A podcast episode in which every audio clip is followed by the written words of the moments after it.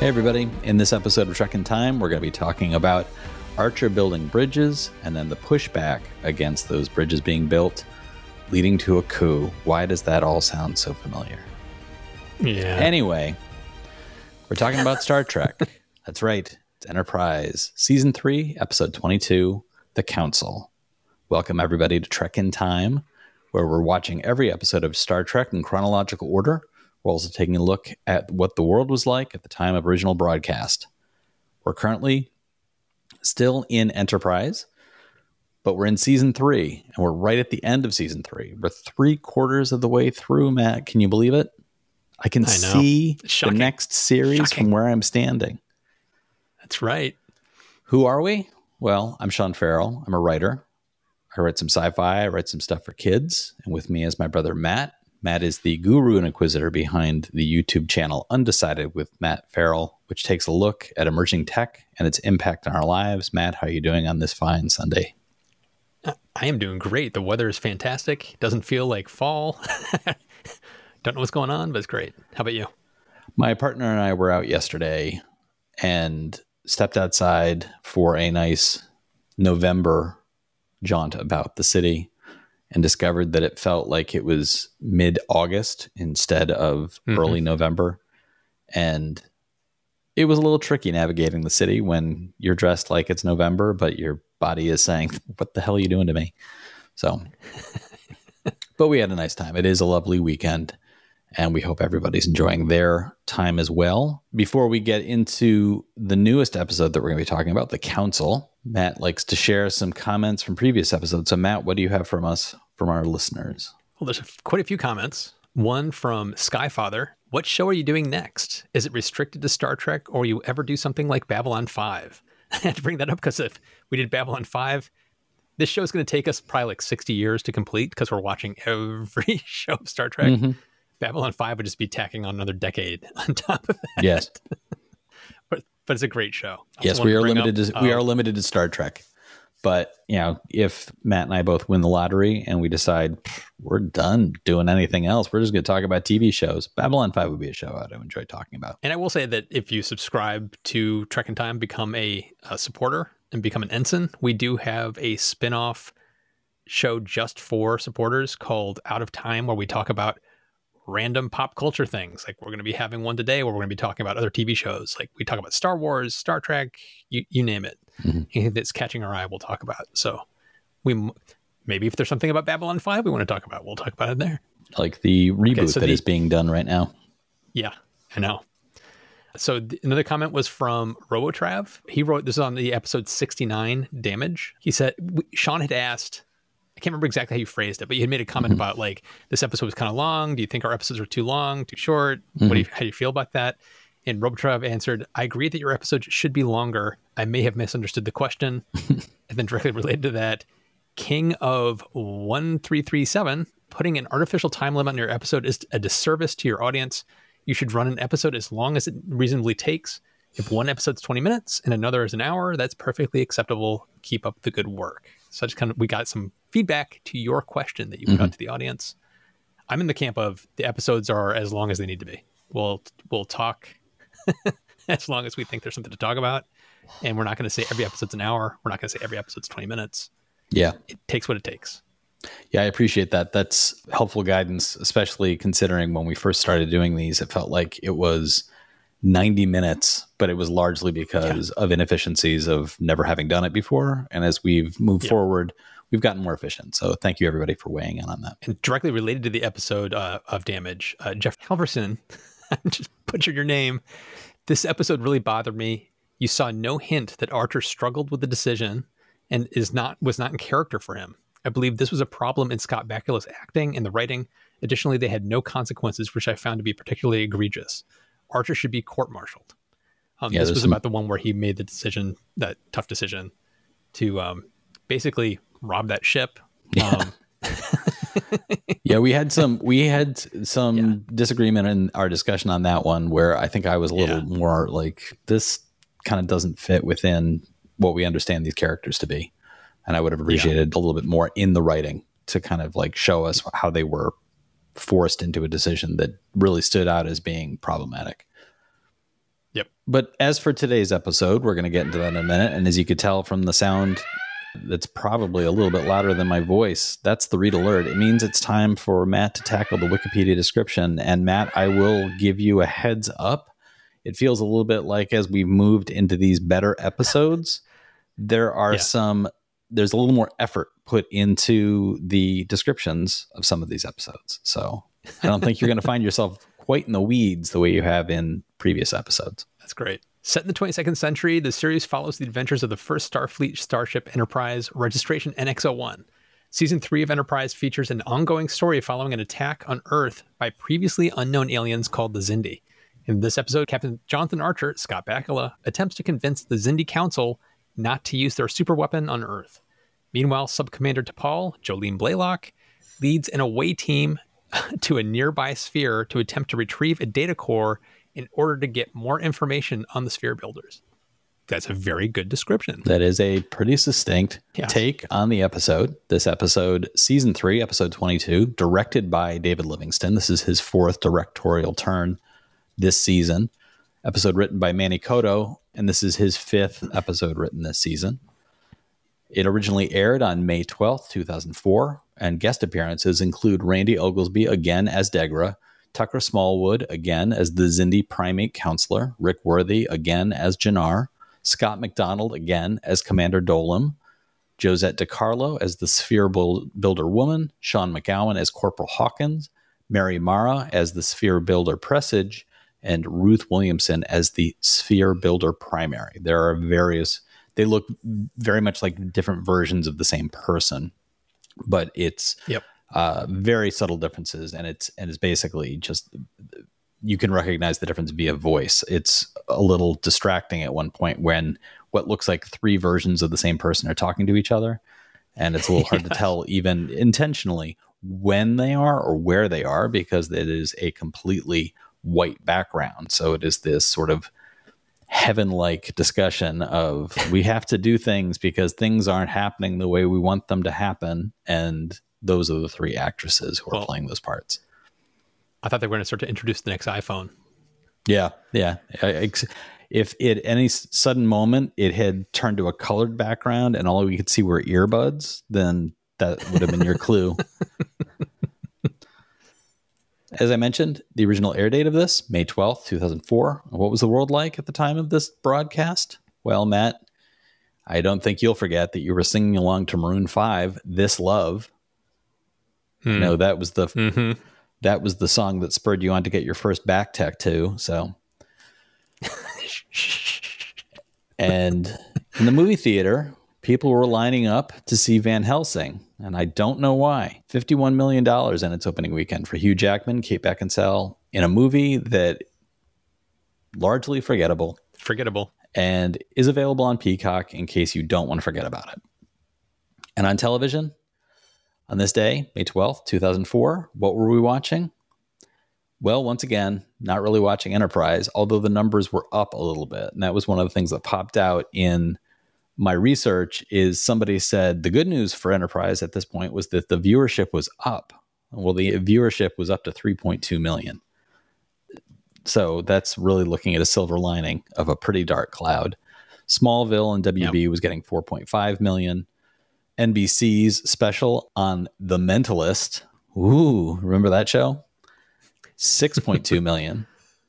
That 70s show was earning 11.5 million. 60 Minutes 2 was getting 9.8 and My Wife and Kids was airing back-to-back episodes getting about 8.7 million per episode. And to give you a sense of you know, we've talked about in previous episodes the change in television from the broadcast commercial model to what we have now, which is is called the prestige version, where it's a lot more subscription based, and we now have the reemergence of commercial television, but it's slightly modified in the form of either an app that has commercials still embedded in it or free services like Tubi and Pluto, where you can get some programming and commercials are embedded in it. But to give you a sense of how pairings of shows really does work or does not work to lead to a block of programming that consistently brings people in. You want shows that don't necessarily have to be directly related, but can kind of be a part of the same conversation with the viewers so that you end up with something yeah. like what happened on WB, Smallville leading into Angel. Angel got about 4 million viewers. So you end up with these two shows that are both going to appeal to the very s- same audience. Uh, obviously, NBC is using its block of programming for its main primetime shows leading into The West Wing, one of the strongest and most critically acclaimed shows on television at the time. That 70s show was leading directly into American Idol. And you end up with sitcoms like My Wife and Kids leading directly into The Bachelor. So it's you you want your programming to kind of be of a theme even if it's not all of the same thread. What were they doing on UPN? Well, Star Trek Enterprise was leading into America's Next Top Model. At its finest. Programming at its finest. This is a little bit like taking two very different balls of mud and throwing them both at the wall to see which one sticks. America's Next Top Model, Ameri- let me say that again because I said the wrong word. America's Next Top Model was getting viewership of about 1.4 million. It was not retaining Star Trek Enterprise's fan base. Nope. No surprise. But it was also not a show that would have brought people to UPN an hour earlier in anticipation of getting to that show. So there's no crossover. There's no crossover. there's no appeal for like somebody to tune in at eight o'clock and stay until 10. It is you're showing up for Enterprise or not, and then you're showing up for America's Next Top Model or not. But that kind of synergy does not help either program. And so that's what we're seeing here, I think. Yep. And what was going on in the world at large? Well, the United States, right around this time in May, announced that the US Department of Energy would be building the world's fastest supercomputer capable of sustained performance of 50 trillion calculations per second compared to the 36.5 trillion for Japan's Earth simulator and less than 8 trillion for the US's ASC White computer. The computer to be federally funded to the tune of 50 million will be built at the Oak Ridge National Laboratory. And where does that fit in the big picture, Matt? I'm sure you're wondering. Frontier is the name of the current fastest supercomputer. It is at the Oak Ridge National Laboratory. The machine was built at a cost of 600 million, so more than 10 times the previous Department of Energy computer cost. It began deployment in 2021 and reached full capability in 2022. It clocks 1.1 exaflops. What is an exaflop, you're asking? I do not know, but it is a lot more than the 50 trillion calculations per second of the yeah. computer that was proposed 20 years ago. Computer technology, the evolution and the expansion of it is exponential in nature.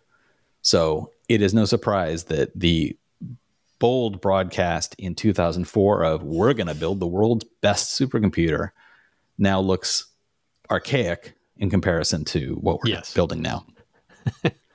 also, yep. around this time in May in 2004, the Mexican Air Force released a video of 11 UFOs that they had filmed over the state of Campeche.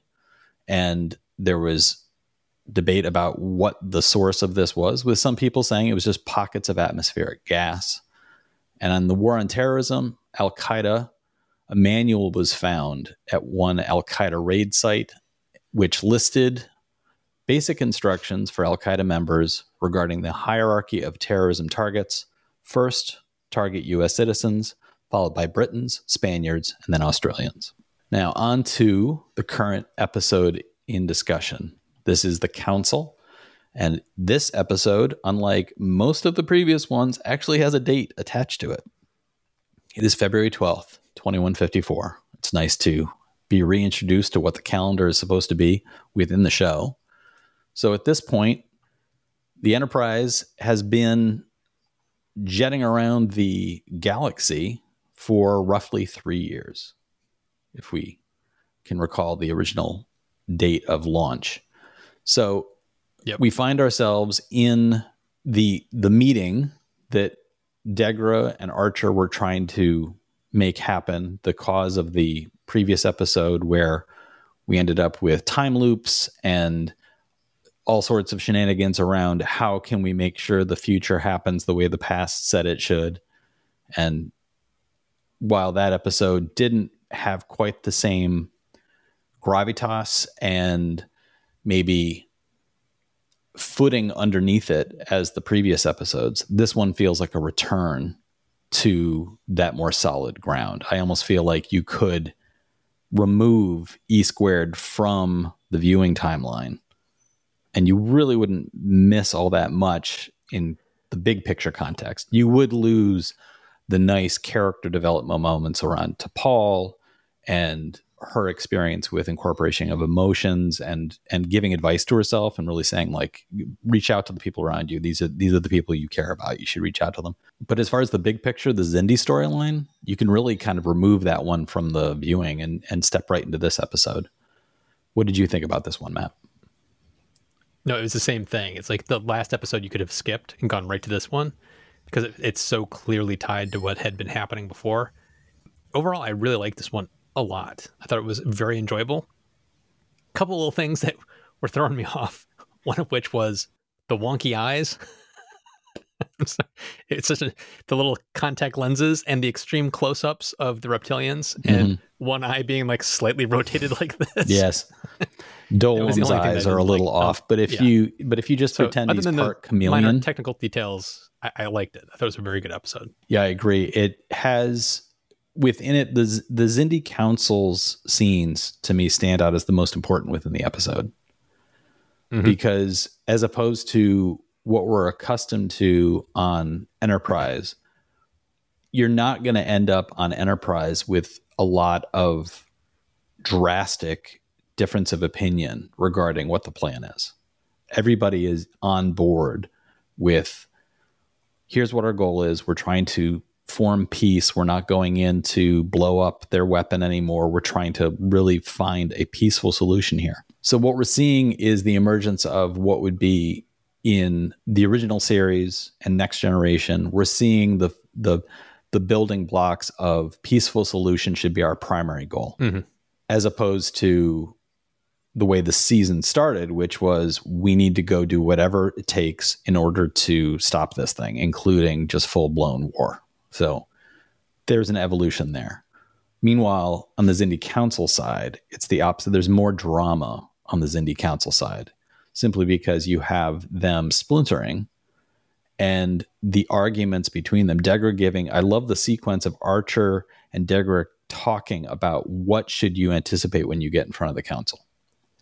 And the little glimpses of all the different Xindi types and saying, well, you know us and you've got the the arboreals and here's the aquatics who are going to be it's going to take some effort to get them. They're reasonable but it takes them forever to make a decision.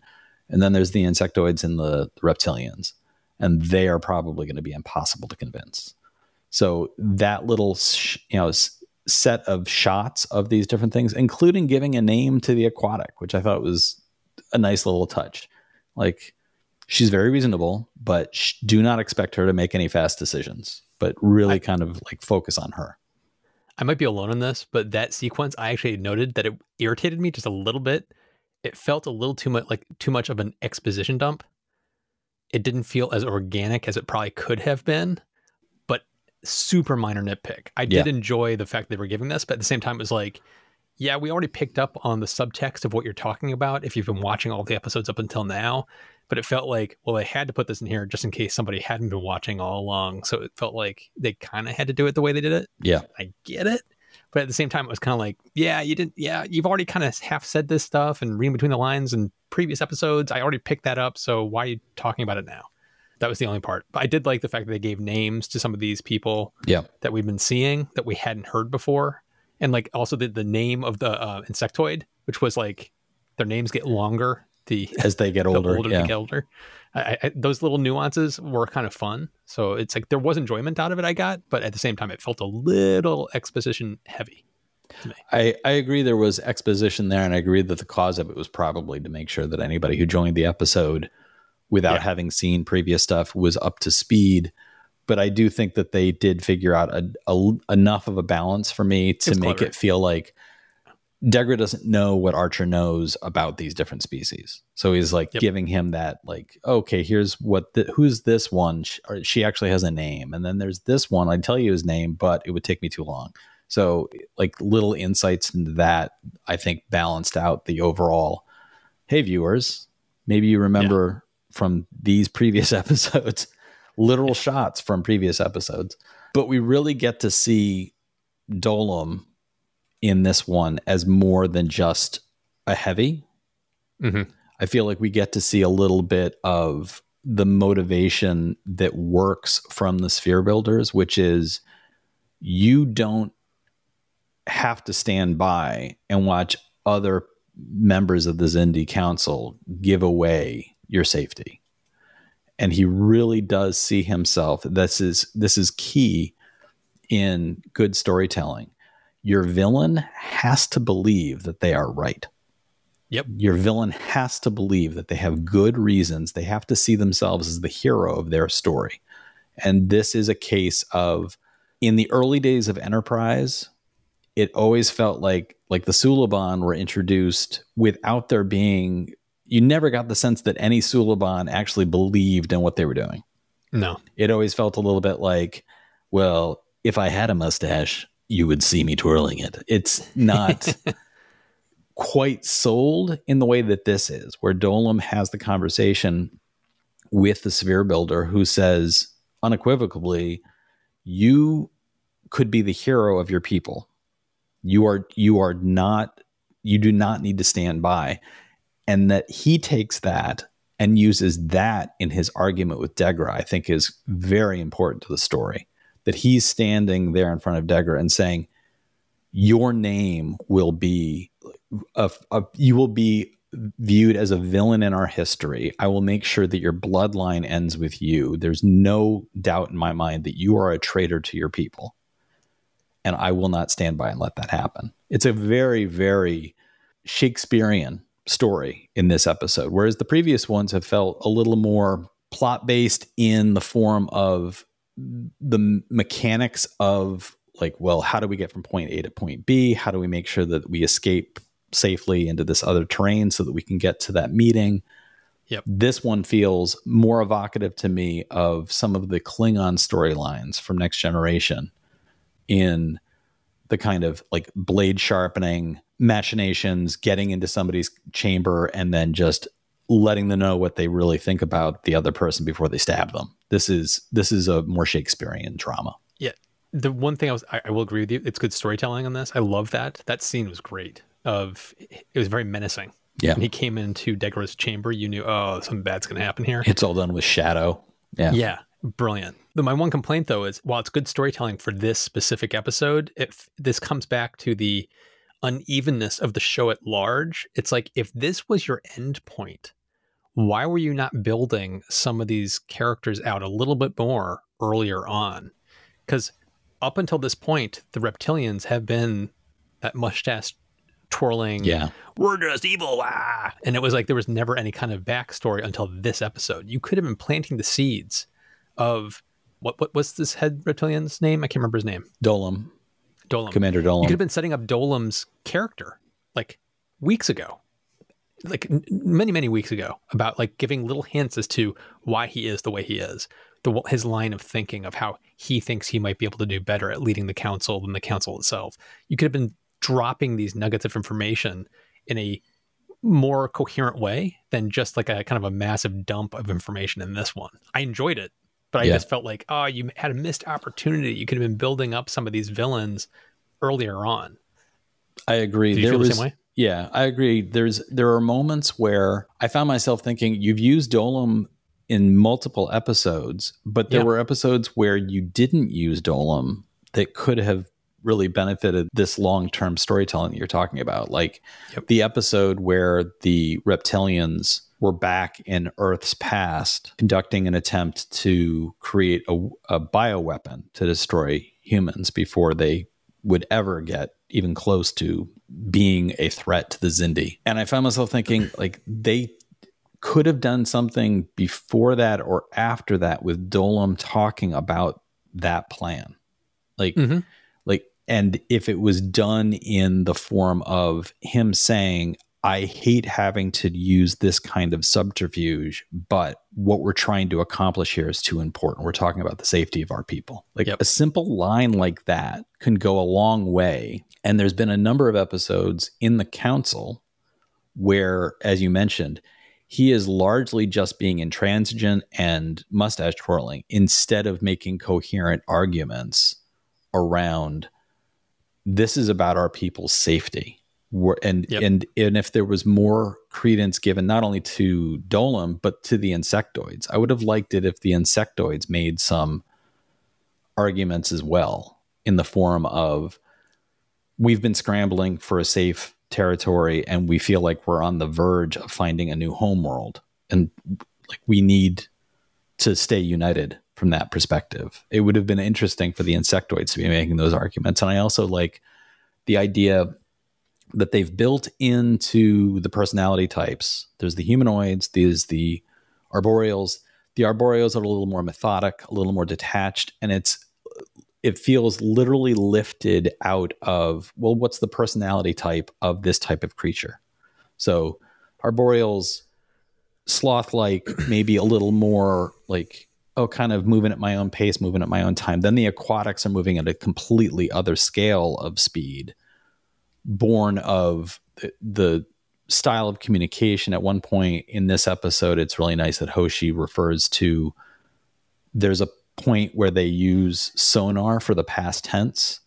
Yep. like little nuances like that that are fascinating. It would have been nice to see that for the reptilians and the insectoids as well because the ones that seem to be potential allies feel more fleshed out whereas the ones Yes. that are viewed as villains are less so and it would have Yes. been nice to see there being a little bit more argument like what kind of argument does an insectoid make about community and family what t- type of statement do they make about how they do they envision all Xindi as part of a hive, that kind of thing. Are we a nest?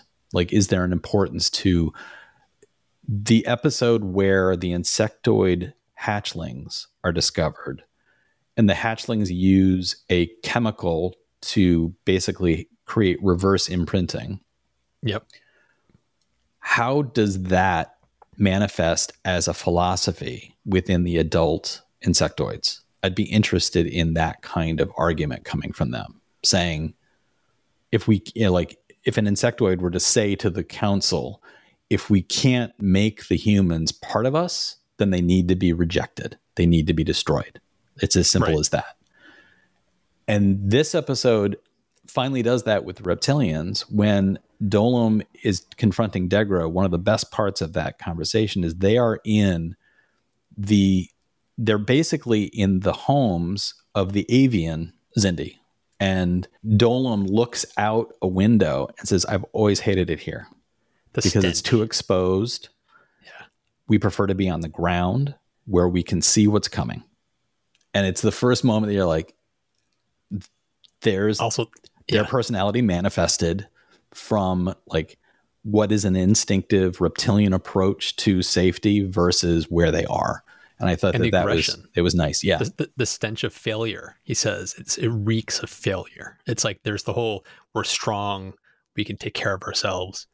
And, and that kind of ties into one of the things I wanted to bring up about the whole council arguments that they make when the evidence is being shown and how the reptilians keep saying, oh, that's manufactured, that's fake. Mhm. You know, there was a whole.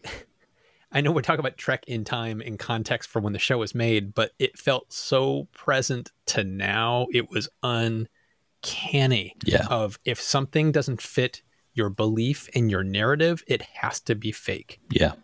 Fake news. And it was fascinating to me how it it was it was felt like it was written today, Mhm. but clearly the writers are, you know, playing on human tropes that have been around for thousands of years and They're just playing looking at history about yeah. how how democracies fall and Yeah. how things fall apart.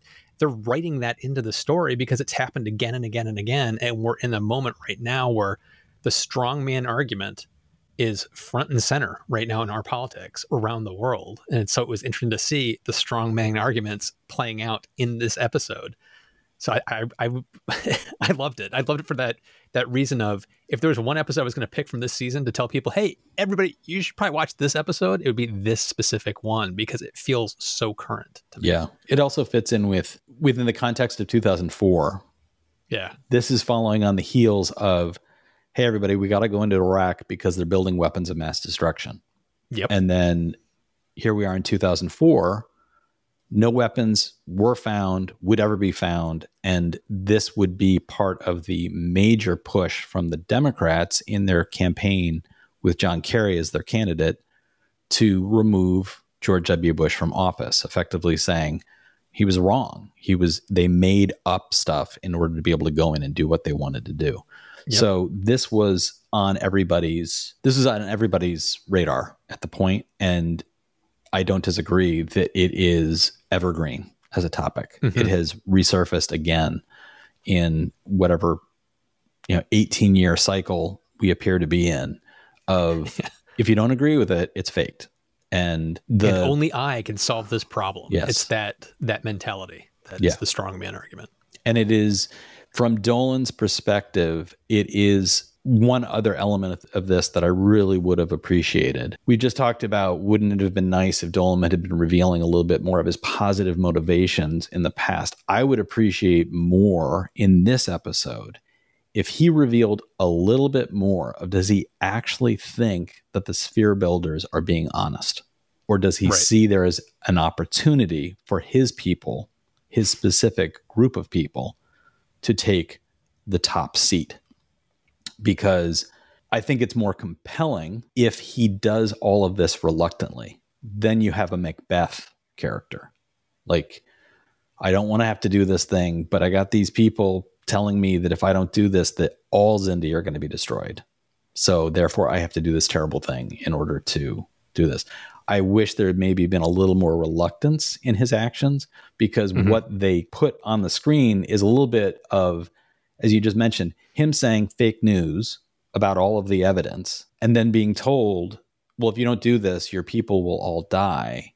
So he acts, but it's unclear. Does he fully trust the sphere builders or is he just, yeah, they're telling me what I want to hear. So it's like, yeah.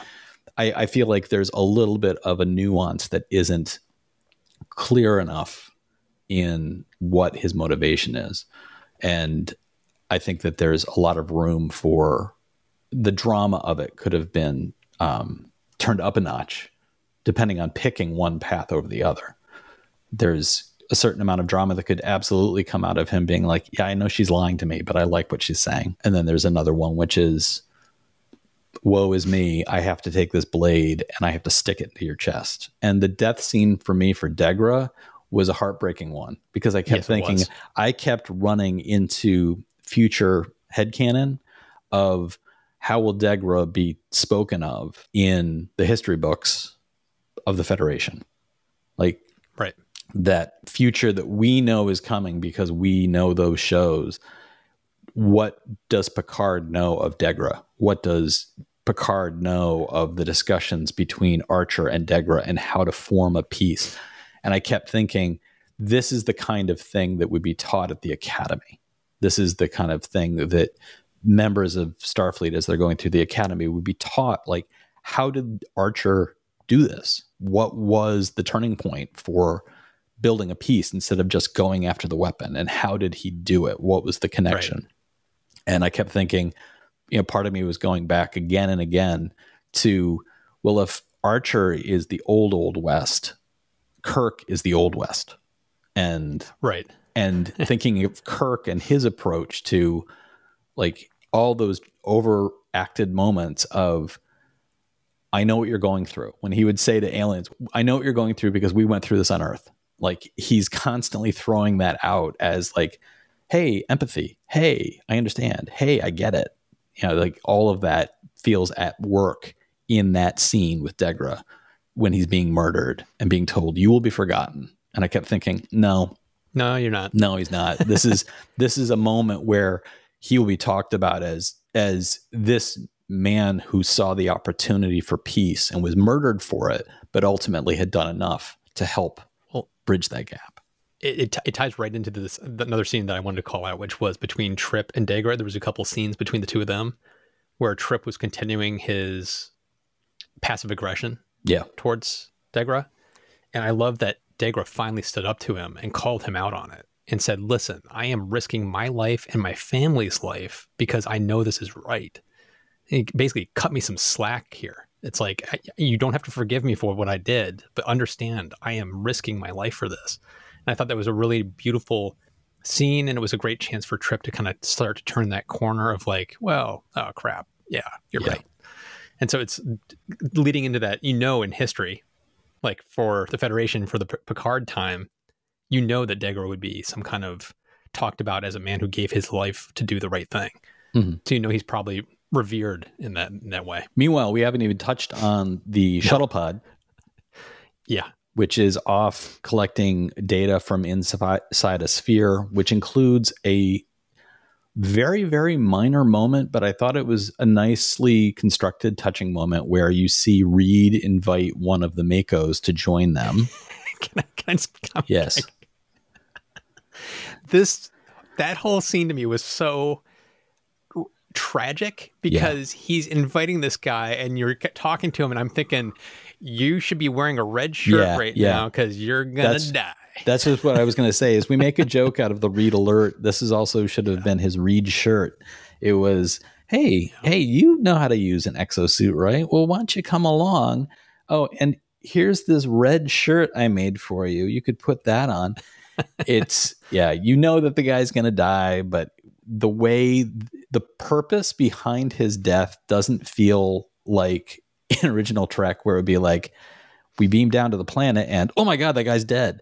It was it was they have a role for him. There's a logical reason for him to be there. He is defending the team from something that is obviously a threat, and he gives his life in his attempt to defend them. And then ultimately, the biggest part of the payoff is you see Reed have a breakdown on the shuttle He freaks out. and he's just like he's he's wrestling with the idea of acceptable losses. I thought that was a very touching and very important moment for Reed's character. Yeah. I really like that. Yeah, especially when he's saying acceptable losses is twenty percent. Twenty percent. Yeah. We've blown past that. Yeah. And it's just like him having enough. It's like enough is enough. He doesn't want to lose one more person, which I Yeah. thought was, it was really nice for him. And I wrote in my notes, all I wrote was when he died, I wrote red shirt, exclamation mark, all that EV training for nothing. Yeah. Not only EV training, but EV combat training. It was just like the whole thing. It was like, you're the perfect guy for this job. Oops. Yeah. Oh, And then ultimately, the reason that they go to the sphere is to collect data modules from the sphere. And then there's no payoff within this episode for it. They are limping back to the Enterprise because the shuttlecraft is damaged by transitioning through the sphere's protective barrier. They're still functioning, they're going to make it back. But then all hell breaks loose because the reptilians and insectoids manage to steal the weapon get it off of the building uh, platform and into space, and they get it to a warp corridor where it disappears with all the other Xindi and the Enterprise chasing after it, trying to stop it. And at this point now, there's a full fracturing. There's an it is effectively the first stages of a coup and civil war where Yep. all the other Xindi, other than the insectoids and reptilians, are now fully firing upon other Xindi in an attempt to stop them. You see the Enterprise as a part of this. I love that there is just the briefest of the shuttlecraft is kind of calling to us, and Archer's like, tell them to wait here. yeah. We'll be back. we'll come and get them. And it's just like, what? Like, I could only imagine how upset uh, T'Pol and Reed might be when they and Mayweather when they get the signal back from the Enterprise of we'll be back and see everybody disappear into warp. And they're like, we're just here in Xindi space with this planet full of Xindi who don't know that there was a coup. So how safe are we? yeah.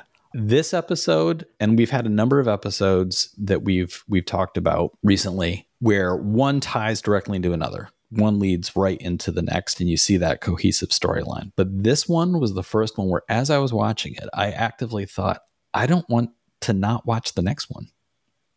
I had the same thing. I was just like, I need to keep. and I was I like, need to keep should watching. I just go ahead and watch the next Yeah. one right now?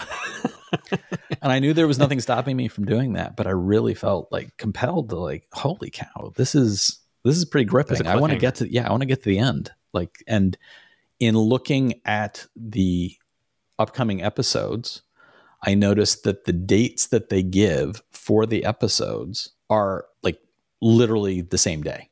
So the next couple of episodes effectively do follow one on top of the next. So I'm really looking forward to getting to those. So before we get into the next episode, which is going to be Countdown, and as I mentioned, the the star date of this one, there are no star dates yet, but it's February 13th, 2154, with the final episode Zero Hour hitting on February 14th, 2154, Valentine's Day No. there's it feels like it's it feels almost like it's worth looking at them as part of the whole but we are still going to be treating them as individual episodes just to let everybody know.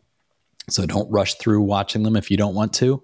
Sustain that cliffhanger momentum or lack of momentum i guess and in the meantime, let us know what you thought about this episode. You could drop a comment beneath this YouTube video, but if you're listening to this as a podcast via Apple, Google, or Spotify, wherever it was you picked it up, go back there and leave a comment there, leave a review. Reach out to us through the contact information in the podcast description.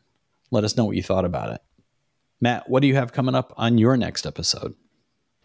Um, it was a very Star Trekky topic: nuclear fusion. I've talked to a bunch of nuclear fusion companies that are startups that have some really cool tech that's bringing fusion to market much faster than you might think is possible. It's a really interesting subject. I like touching on every once in a while. As for me, as usual, you can always go to my website, seanferrell.com, or you can just go to wherever it is that you find your books. That includes everything from Amazon to your local bookstore to your public library. You can find my books at all those locations. And I've got books for young readers in the form of picture books. I've got stuff for adults like sci fi novel Man in the Empty Suit, which is about a time traveler who may, in fact, have murdered himself. So those are all available for you. Please check them out. And if you'd like to support the show, please consider reviewing us on Apple, Google, Spotify, wherever it was you found this. And if you'd like to more directly support us, you can go to trekintime.show, click on the Become a Supporter button. It allows you to not only throw coins at our heads and leave disgusting welts, but you also become an ensign. What does that mean? Well, you will automatically be subscribed to our spin-off show, Out of Time. It will start showing up in your feed. And what do you get on Out of Time? Well, you get all the things that we won't talk about in Trek in Time. In other words, anything. We will talk about Yep. some other Star Trek shows. We've previously talked about things like Lower Decks and Strange New Worlds. We will talk about things like the Star Wars program, Andor, which is what we're going to record in just a few minutes for this upcoming episode of Out of Time. We'll also talk about movies, like the two movies I want to talk about today Watcher and Barbarian. So we hope you'll join us there by becoming a direct supporter. Thank you so much for listening or watching, and we'll talk to you next time.